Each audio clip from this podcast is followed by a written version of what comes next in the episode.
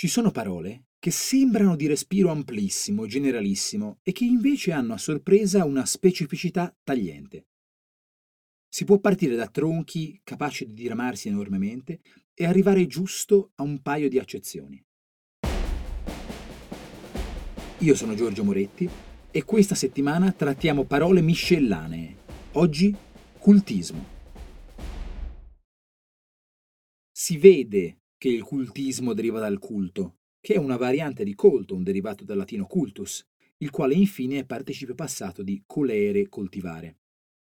Ma non restiamo in questo campo del coltivare, anzi ci stiamo per infrascare in territori particolari. Considerando il cultismo, potremmo parlare di Cthulhu e di culti blasfemi, di negromanzia, di sette criminali o di culti personali carismatici. Infatti il termine cultismo, per una serie articolata di influenze, si è aperto a indicare in dimensioni più o meno fantastiche la pratica di un'adorazione scervellata e tenebrosa, o addirittura maligna, perfetta per atmosfere horror, fantasy, thriller psicologici e via dicendo. Però il nostro cultismo tradizionale, a cui oggi diamo più spazio, non si riferisce al culto in quanto espressione di devozione, ma al culto, nel senso di dotto. In questa accezione è una parola piuttosto sfumata. Ha alcuni significati molto precisi, altri più generici, che si alternano con qualche sfocatura. Dopotutto non siamo davanti a una storia lunga e sedimentata, è una parola che in questa veste non ha cent'anni. Possiamo dire che il cultismo è innanzitutto la voce dotta nel senso più stretto e tecnico.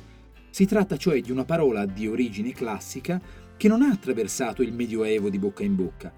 La sua tradizione orale si è interrotta ed è stata recuperata all'italiano a un certo punto attraverso la lingua scritta, dal latino o dal greco. Insomma, è un vero e proprio prestito linguistico, un termine che non è stato usurato dall'uso, ma è stato ripreso dalle lingue classiche scritte e che così si conserva molto vicino all'originale. Non di rado i cultismi di questo genere si stagliano sulle varianti sorelle di estrazione popolare. Possiamo incontrare coppie di parole cosiddette allotrope, diverse ma nate dal medesimo termine, una popolare e una dotta, piazza, platea, foia, furia, coppia, copula. Ad esempio, L'amico sussiegoso amante dei cultismi può parlarci della squisitezza del ministero di falegname, invece che del mestiere di falegname. Va notato subito che nonostante vagonate di voci dotte si siano del tutto normalizzate e risultino indistinguibili da quelle popolari per chi non abbia un occhio clinico, non di rado conservano una certa aura di sapere alto. Anzi, Spesso per cultismo si intende in maniera estesa la parola di gusto letterario, appartenente al linguaggio colto, insomma, il parolone raro, elitario. Può certo essere pescato nei bacini delle lingue classiche, può avere manto poetico o camice tecnico, può avere il profilo di un arcaismo, il passo snob del preziosismo, ma anche l'elitarismo di una parola straniera o perfino dialettale distante dall'uso consueto. Facciamo qualche esempio? Raccontiamo una cosa successa tempo fa allo zio, ti ricordi? Rimembri quando, assiso al desco opimo di un suo sodale, il barba poté delibare nettari di novero eccelso in frali renani, e mercé sua amistà ne sorbì gran copia, tal che senza fraude n'ebbe in strenna una borgognotta, ma a cagione del nettare stesso ambulando scozzava, e la borgognotta si franse, e all'alma frigida non superfu che plorare sull'irremeabile allergù? Qualcuno ha capito tutto?